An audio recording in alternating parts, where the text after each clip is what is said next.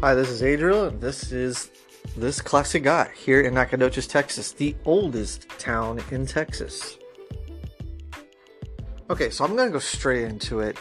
Uh, PlayStation, well, Sony, I should say, has revealed its new uh, Project Q PlayStation Portable, and it has gotten a lot of flack recently. It's gotten a lot of problems, a lot of issues. I've even seen some people go so far as to say is it's basically a Wii U clone of the Nintendo, which unfortunately I, I think, yeah, that's pretty much what it is. And for the price range for what it's going to be, um, it just seems like it's going to be a no brainer in terms of who's going to buy it. It's going to be a very niche product for those who want to be on the go, but uh, unfortunately, though, you have to be on the same Wi Fi connection as this product. And it kind of boggles the mind because I mean, if you want to, you know, cater to your audience, you have to look at the demographics in terms of what you know they want. I mean, if you're going to do portables, they want to be uh, able to go outside of the households, you know, and, and be able to have possibly even, uh, you know, proprietary games that you could load off either by the cloud via 5G, you know, connectivity or something of, of similar means like the Nintendo Switch is doing.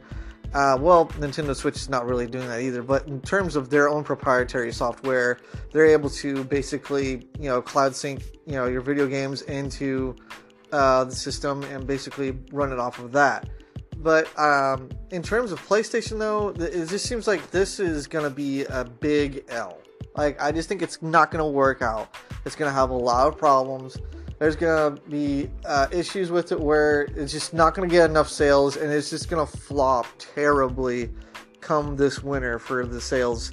Um, and uh, it's gonna be unfortunate. I just think it's unfortunate because there was such hype for this product. There was such uh, immense uh, momentum for this product that people were so excited thinking that it was to be something you know catering to the equivalency of like you know like uh, like a Steam Deck or uh, a Nintendo Switch or even a you know a new updated version of the PlayStation Portable, which a lot of people were looking forward to. But unfortunately, they just I think they really hit uh, like uh, missed the mark on this one and caused uh, uh, this this thing to, to come to fruition. It was just too early.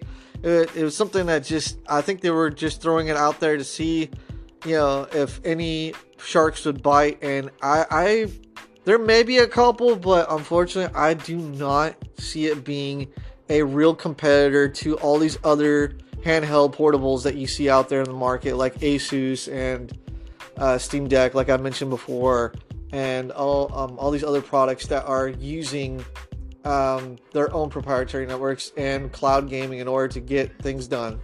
So um, that was just my two cents worth, and I'm just gonna say that um, there's some other things I want to talk about in a second in terms of their showcase as well. Here in just a second.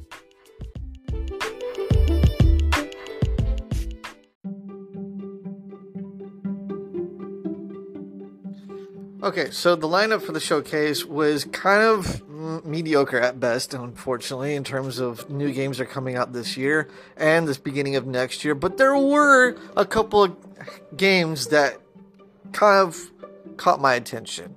Uh, one of them in particular, of course, was at the very end of the showcase, which was Spider Man 2. That was extremely well done in terms of their uh, presentation and how they showed it off with everything. It was very similar to, of course, the architecture of gaming with the first Spider Man game as well as Miles Morales, and uh, just continuing on with that story arc. And the and having um, you know new villains in there. I'm not gonna you know basically ruin it for everybody that hasn't seen it, but it looks really good. Um, I really suggest picking that up when it does come out. Spider-Man 2, and it's probably going to come out later this year or the beginning of next year. I can't remember which one it was, but that one was really the top of the top in terms of that piqued my interest. Another one that can um, that that's going to be very interesting to me too is Phantom Blade Zero. It's like really. Interesting. It's like a cross be- for me at least anyway. It's like a cross between Bloodborne and Ghost of Tsushima. Like in terms of its gameplay, it's similar to Ghost of Tsushima. The look of it looks kind of like Bloodborne. Um, it just looks phenomenal in terms of the graphical gameplay and its performance. It kind of blew my expectations.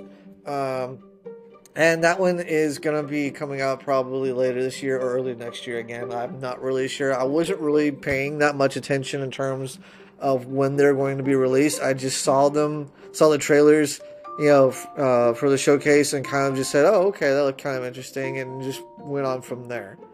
And um, in terms of uh, another game that was coming out that's uh, either next year or later this year is uh, the remake of Metal Gear Solid Snake Eater, which I thought was kind of interesting in terms of making a remake. But then again, they've done other remakes too, like Resident Evil 4, and um, they just recently announced that one as well for the uh, PlayStation, VR 2, uh, which looked really, really well done. Um, so in terms of video games, those were the only ones that really caught my attention. There was a lot of what seemed to be kind of like indie games. Um, I remember there was another one that was supposed to be, uh, you know, um, another game that was for the Oculus that came out years ago, and it finally came to the PlayStation and uh, VR, and it was like for lightsabers and stuff like that. Uh, and that goes according to music. But um, other than that, it's just there was a lot of indie games that were just kind of didn't really catch my attention. They weren't really something that I was that interested in. Um, but in terms of the showcase, that and the hardware that they presented for uh, the announcement of you know the Q Lite handheld that was uh, presented, it just did not really catch my attention this year. It was kind of a flop, to be honest with you. But um, we'll see. We'll see uh, what what the coming years will be. Hopefully, we'll see maybe possibly a PS5 Slim or even a PS5 Pro before they announce creating the PlayStation 6, which leaks and rumors have said that they were going to start production and releasing it around somewhere between 2027 to 2029 ish, I think. But um, in terms of all that, that's all that I could say in terms of the showcase this year. It was very minimal in terms of like the wow factor. It was just seemed like a lot of okay, let's just throw some games in here and then just put like maybe one or two major titles in here and then see what you know, see how that goes. And unfortunately, I've been looking at the news, I've been looking at articles, I've been looking at all the things that have been going on in terms of the showcase for Sony, and it is not good at all. Um, it just was not a good showcase this year. Um, maybe next year we'll have a better showcase, and maybe we'll, like I said, we'll we'll see some new hardware specs or new games that will look a lot better.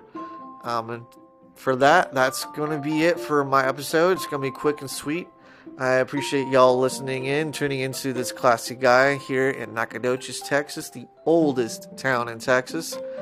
Uh, again, I'm trying to figure out a time in which I can actually upload some more episodes and make it more available to everybody here on uh, on Spotify as well as some other outlets. Um, I appreciate y'all listening in, and y'all take it easy.